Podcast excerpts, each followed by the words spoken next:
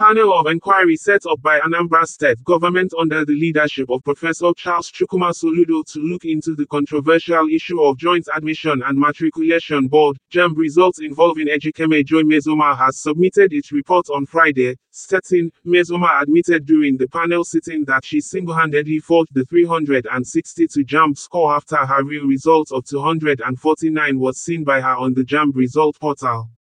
The panel report indicated that Ejikeme Joy Nmesoma saw her real score of 249 on the JAMB results portal with SMS of confirmation sent to her four times she checked the results online same day. Nmesoma had presented the 362 JAMB results score with the intention to earn the state government scholarship award and 3 million naira from the founder of Innoson Motors. Nmesoma had claimed that the 362 JAMB score was her real result, insisting she printed the results from JAMB result port even after the management of the examination